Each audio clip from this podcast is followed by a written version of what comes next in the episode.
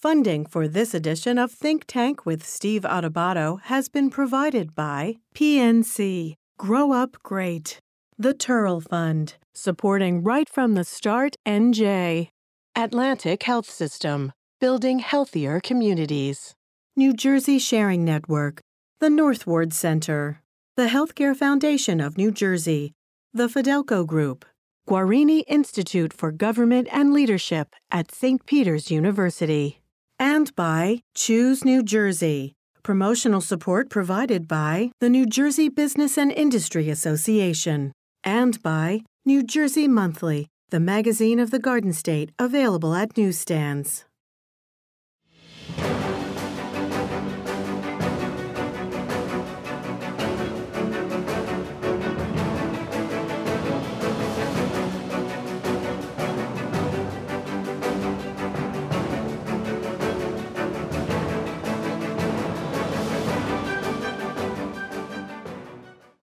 Welcome to Think Tank. I'm Steve Adubato. As always, my co-host and uh, colleague, the senior producer of Think Tank, Nicole Swenarton.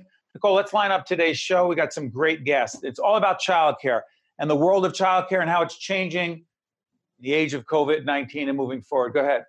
That's right. So today we're talking to Kay Hendon from the Nicholson Foundation, Cecilia Zalkind from Advocates for Children of New Jersey, and Winifred Smith Jenkins from Zadie's Nurturing Den all about childcare, you know, keeping our children safe. The fact that some childcare centers may not be able to survive economically. How do you socially distance yourself or the, the kids? And how about workers? How do you keep workers safe?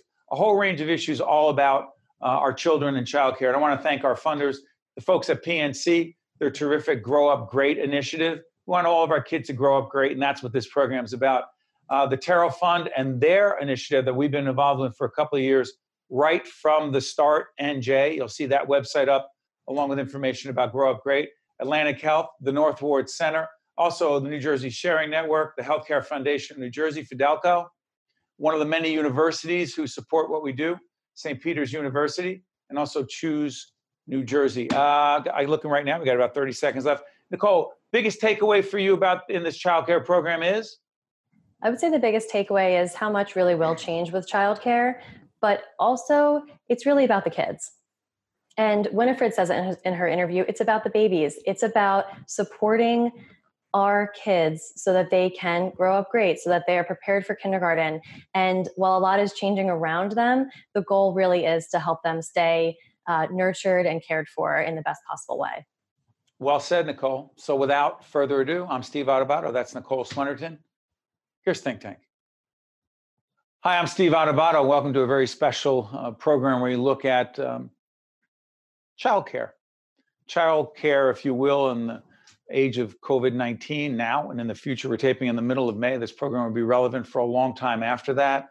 Um, we've been looking at these issues for a long time, but they've never been more important. And we're honored to be joined by right now by someone who's talked to us about this many times in the past. She's Kay Hendon, Senior Program Officer the Nicholson Foundation. Kay, good to see you. Nice to see you, Steve. By the way, let everyone let, let everyone know what Nicholson is and why it matters when we're talking about childcare.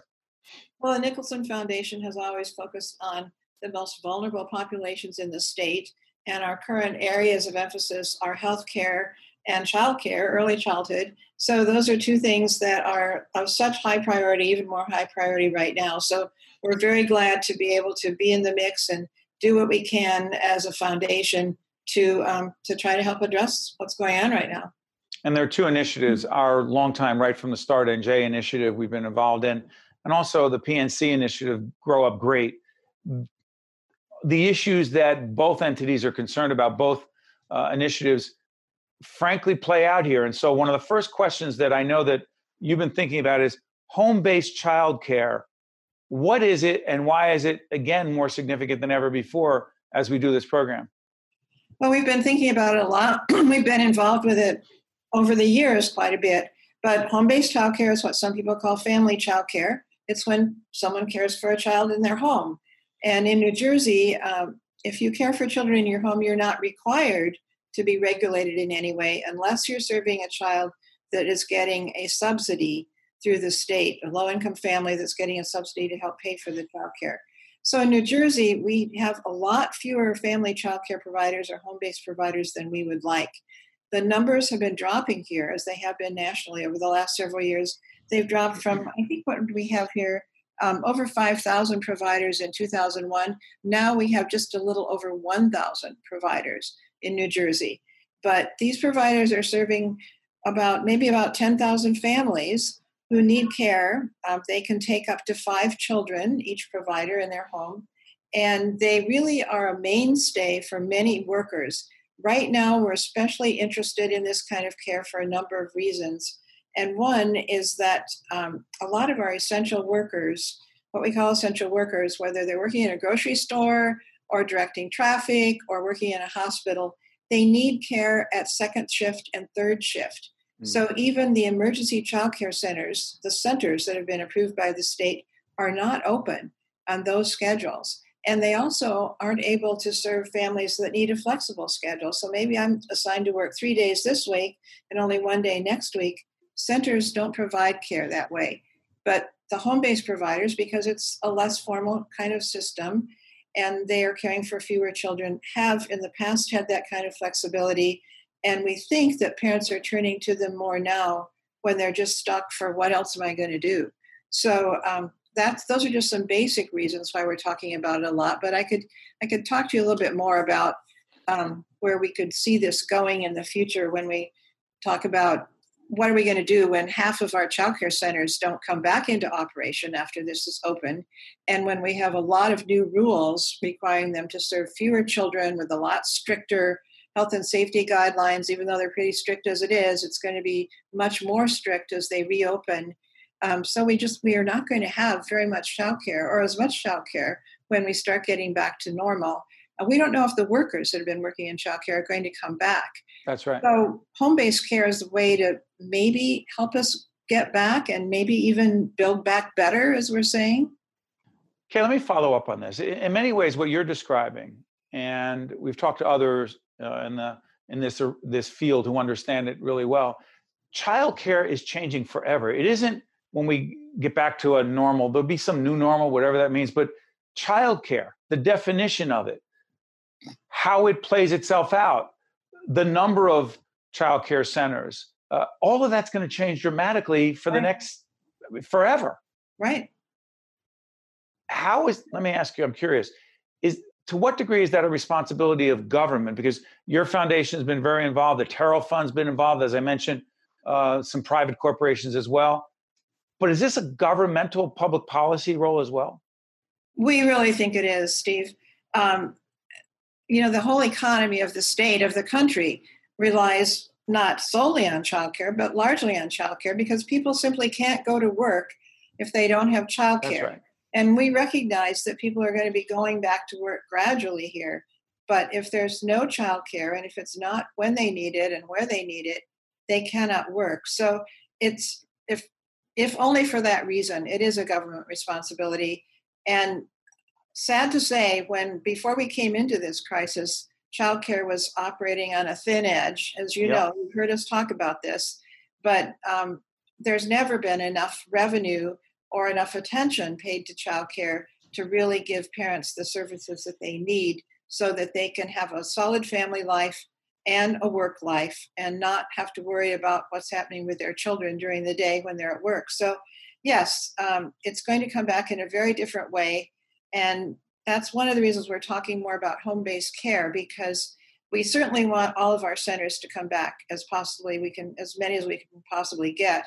But um, to some start. won't some will not yeah a home is an, an easier place to open up a new care place um, we've talked a lot about what some other states have which is um, you can call them mini centers or home-based centers but home-based group group family child care but where there are two adults in the home all the time which would allay some parents fear about family child care and which would allow them to take more children and to have more a more center like if you want to call it kind of care to work more on the quality to serve more families to be even more flexible so there are a lot of other there are other models out there for this home-based care that we think we might be able to build on as we try to bring back a better structured and more stable and more responsive childcare system for parents and for children. Before I let you go, though, I got a minute left, Kay. All that has to be done in a way that is safe and protects our children as best we can. And that's not cheap. It is not. And uh, just quickly, I want you to know that uh, just in the last several months, new restrictions have been put upon family child care. There's always have to there has been a criminal background check for the family child care providers. Now there will be for everybody who lives in that home and also for the substitute providers. So that raises a lot of questions about whether we're going to lose even more home-based providers. So yeah, we need more attention from our state, and I know that our state is looking at it very carefully. Um, you know, I think we're one of only three states in the whole country that doesn't require regulation of family child care providers unless there's a publicly funded child in that program. Okay, I promise you this. The last time we talked, we were in Vermont at a, a national conference that right. the folks at the Turrell uh, Fund put together and others, and and the Nicholson Foundation has been right at the in the middle of this. I promise you, we will continue this conversation. Will not be the last. Hopefully, we'll see each other in the studio, but if not, we'll keep talking remotely. But most importantly, thank you to you and your colleagues at the foundation for all you're doing. Thank you, Kay. Thank you, Steve. I know you're going to stay on this. We will. I'm Steve Adubato. We'll also be right back right after this. To watch more Think Tank with Steve Adubato, find us online and follow us on social media. When I started working with children with autism over 25 years ago, my mission began. Autism is a multifaceted spectrum condition which challenges our system of standard norms. What autism has taught me is that there is no cookie cutter child. Our differences ought to be celebrated, not separated. So today, take a moment to say hi or smile at someone who might be a bit different. Acceptance starts with you. Steve Adubato here, uh, working remotely like so many people as we're doing this program on the 8th of April. Uh, I'm in our home in Montclair, and I believe Cecilia Zalkind, our good friend, the president and CEO of Advocates for Children in New Jersey. Celia, you in your home? I am also at my home in Montclair. Okay. Um, I'm going to just say this, Ceil. We have been longtime partners. We've worked on so many child care related issues together um, right from the start. NJ, um, the initiative that you're about to talk about. Um, but here's what's interesting we are working remotely, we're broadcasting remotely. How much has, has it changed childcare, just the technology, and as we do this program, not being together? Oh, I think it's had a fundamental impact on childcare, basically on all we do, but certainly on childcare now and in the future. So you have said we not only need to, did I said reinvent childcare because of this or in light of this and what we can learn from this. This program we'll see many months after this, but that's not the right word. Is it reinvent or another word? Well, I think rebuilding is probably more accurate because we have a basic infrastructure in place and we have a human infrastructure of people who've been working in the childcare uh, community for many years um, struggling uh, with a, an infrastructure that's not as strong. But I think that human capital is important to build on. So let's talk about that. Funding, first of all, all kinds of folks watching us, uh, whether it's April, May, June, whatever, the issue of childcare is more challenging than ever before. Has this pandemic highlighted the issue of childcare and what happens when people don't have a place for their children to be cared for and they're trying to work at home has it exacerbated it well, I th- certainly think it has elevated the importance of childcare beyond the people who depend on the childcare system to the public as a whole. Um, basically, our first responders, our healthcare personnel, our essential staff would not be able to work without having access to safe, childcare for their children. And I think that has become apparent in a way that we've never seen it before. You know, Asil, if, if people watch NJTV News or Metro Focus, by the way, we refer people to our colleagues in public broadcasting. There are other sources, NJ.com and other places we can get news every day. But again, we're not the news. We're not reporting the up to date statistics, which are, as we do this program, just horrifying, challenging on so many levels, difficult. But still, you and your organization, when you could go outside and social distancing as we do this program was not a big as big an issue. You had these huge rallies in front of the state house yes. in Trenton. The name of that initiative is, and why does it matter? Well, it's our Strolling Thunder event, and we are heading into our third annual Strolling Thunder. Um, and our goal with that is to call attention to the importance of the development of young children and childcare, providing high quality childcare to our youngest children is a critical linchpin of that, both to support working parents, which has certainly become front and center now, but also as the earliest education opportunity for our youngest children outside the family. You know, Ceil, Advocates for Children of New Jersey has been doing an annual report on the status of children for many years, correct? Yes, Kids Count. Kids Count. By the way, we, we'll have your website up so people can find out more about the organization and, and who you're helping every day. What will Kids Count look like the next time you do it? You know, it's it is hard to even imagine. Um, I think that if nothing else, and there are many, many implications from this crisis, the divide between low income families who are struggling and children living in low income communities is going to be, I think, more dramatic than ever. Um, you see it in access to services, you see it in access to online learning. Um, and I think we'll begin to see the impact, maybe not next year, but in subsequent years. Like, be more specific. Give us one example, because every time you've been with us in the studio and Kids Count comes out, you're very precise and specific one area, even if it's not seen in the next year, but it is seen in the year after, one area where it's going to be exacerbated, the divide, as you talk about, between those who have and those who have a lot less. One example. So, after the 2008 recession, we certainly saw rates of child poverty increase. Um, on the issue of childcare, we also report on the number of childcare centers that provide care for low income families. Um, I think it would be safe to guess or to, to, to believe that that number will decrease and make it even harder for families to find childcare. You know, the other thing, Sue, that's fascinating to me as we do this program in April, more and more the statistics are making it clear that just as it relates to the coronavirus, a disproportionate number of African Americans are are getting coronavirus, dying from the coronavirus compared to their population compared to the percentage of the population that they are. How does this impact children of color? Absolutely. It has the same or even greater impact. And again, as we report in Kids Count, when possible, we will disaggregate the data by race and ethnicity. And while our overall child poverty rate, for example, um, is not high compared to other states, if you look at African American or Latino children, it's almost double. So yes, that that disparity has been, I think, an underlying issue that I think is going to be far more apparent now. An interesting, complicating issue is that the state budget. Recently, there was, and correct me if I'm wrong, Ceil, and working together with you and your colleagues, and also with the support of the Turrell Fund and, and other foundations that are very much involved in this. Um,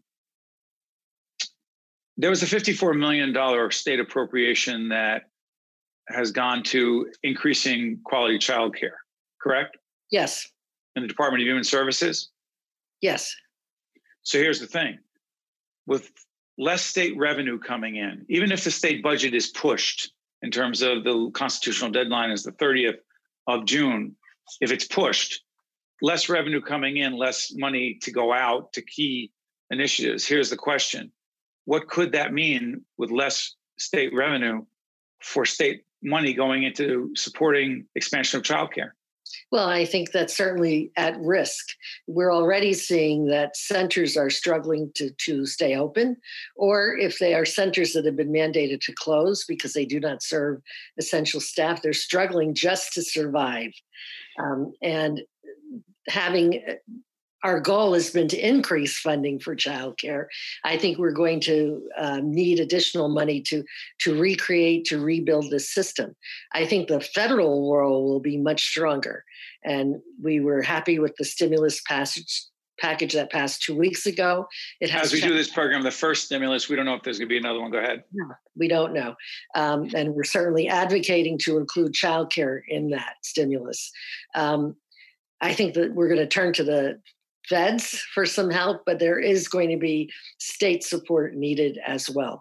And you know, when we look about rebuilding, we're going to be rebuilding our economy too. Childcare is essential to that as well.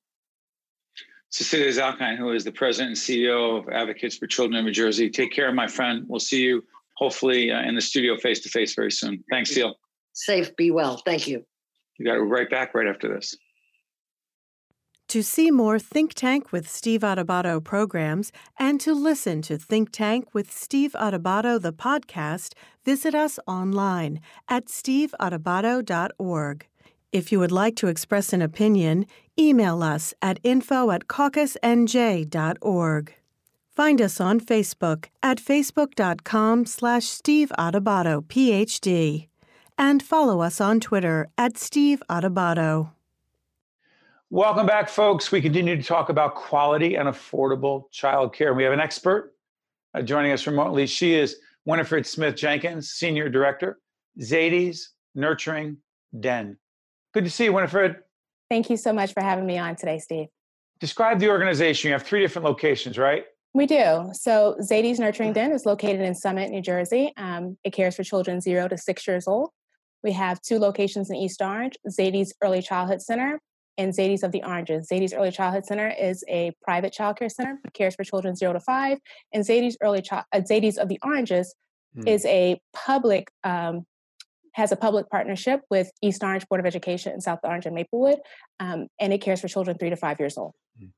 So, what if, let, me, let me try this. I mean, we're doing this programming, all of it, um, trying to look at the longer term implications of COVID 19. We're taping in the middle of May, it'll be seen after that.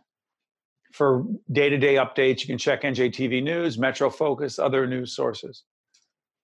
But I keep thinking, what will the child care centers of the future look like? Say we're talking about the fall of 2020, beyond that. Do they have to be reconfigured? What has to happen for our children to be safe um, before we can even move forward? Those are great questions. Um, you know, and the hard piece I think that we're struggling with is getting the right guidance. Um, you know, from the state of New Jersey, um, from the Department of Health and Human Services, like where are we supposed to get this information from? There are some things that are coming out. Um, some centers are currently open and they're open for essential personnel only. Um, but I, and, and so we're starting to gather some information from there. I mean, I think that all centers are going to have to have a no visitor policy. They're going to have to limit access um, to the facility, even for parents, right?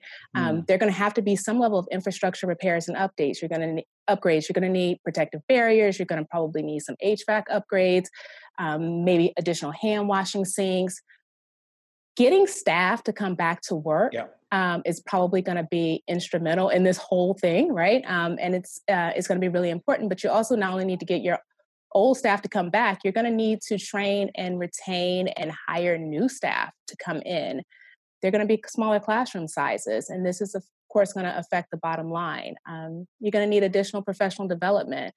We will be on the front lines um, working throughout this kind of COVID environment, right? Um, we're going to need to be able to source and purchase a different uh, additional cleaning materials. Um, we're going to need mental health services because you know, we need to make sure that we're keeping ourselves and our babies that we're holding safe.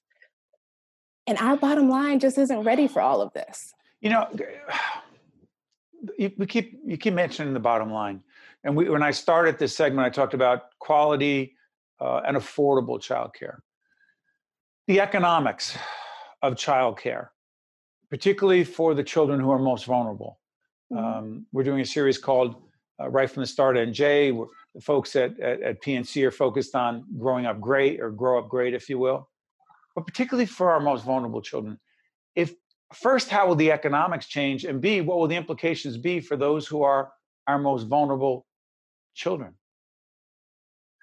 So, you know, childcare is one of those things that um, you can only charge what the market can bear, right? Um, and with these new changes that have to happen, unless there is an influx of money from the federal and state um, government, then you're going to see a lot of childcare closures. We already have a significant number of childcare deserts in New Jersey. I can see that number increasing because we will not be uh, able to handle the economics of um, all the things we'll need to put in place to be able to offer high quality childcare.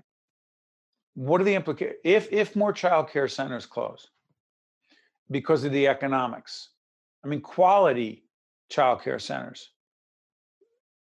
What are the potential implications longer term for those children, their futures, and their families?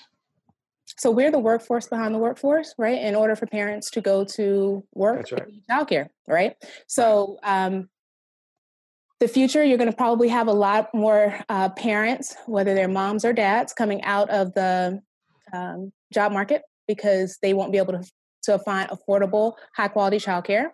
You'll have maybe unlicensed centers that are opening um, to try to help parents. Um, and unfortunately, once a center is unlicensed, then we know that there are some things that can happen that could put children in jeopardy. Right. I think you'll also see an increase in the access and equality, right? Like there will be um, a huge divide between the haves and the have nots. You mean worse than what it is already? Yes, yes, a thousand times worse than what it is already.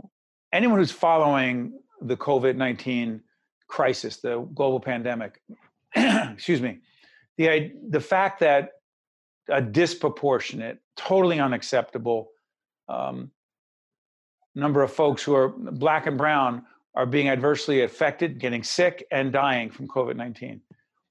Is that mirrored, if in you will, if you will, when it comes to childcare, in terms of it's already a problem. There are already social determinants of health. There are already a whole range of issues that adversely affect those who are in minority communities and, and struggling and, and, and economically, et cetera. What happens to these children? Do you sense that we understand what the long term implications are for these children and for all of us, society? I think this is new. Um, I don't think that we have all the answers, but I think that we can come up with some pretty good answers, like universal childcare, right? Um, so that we can ensure that no one falls through the cracks. That's right. This wasn't anyone's fault. Um, so we need to make sure that we do our part to make sure our babies are safe and they're prepared for kindergarten. Because that's not just for them and their families, that's for all of us. That's for all of us. That's explain right. 30 seconds. Explain why them growing up great, those kids growing up great or the best they can be matters to all of us, whether they're our kids or not. So they we know that children who go to high quality childcare centers um, would generally tend to continue and graduate from high school, right? We know that they will um, be prepared for um, some of the social challenges that they may face when they get into um, elementary school. But we also know that it doesn't start at elementary school. It starts right. when you're holding a baby, an infant, a six week old, right? So if we don't put in the work now, we're going to pay for it either on the front end or the back end, as my mom likes to say, but we will pay for it. Society will pay. Well, Winifred, um, we thank you for being with us. We look forward to continuing the conversation with you in the future. Um, these are all of our children, and it not only takes a village, takes a lot more than a village. Yes, we thank you, and we wish you all the best. Stay safe and be well. Thank you. Same to you, sir. Uh, I'm Steve Adubato. We thank you so much for joining us, and make sure you stay safe and be well as well. We'll see you next time. Think Tank with Steve Adubato has been a production of the Caucus Educational Corporation.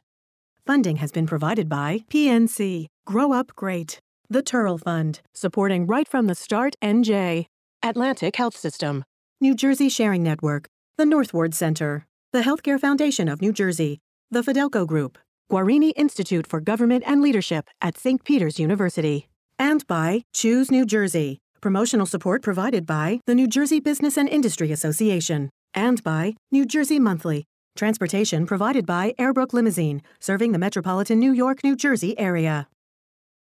When I started working with children with autism over 25 years ago, my mission began. Autism is a multifaceted spectrum condition which challenges our system of standard norms. What autism has taught me is that there is no cookie cutter child.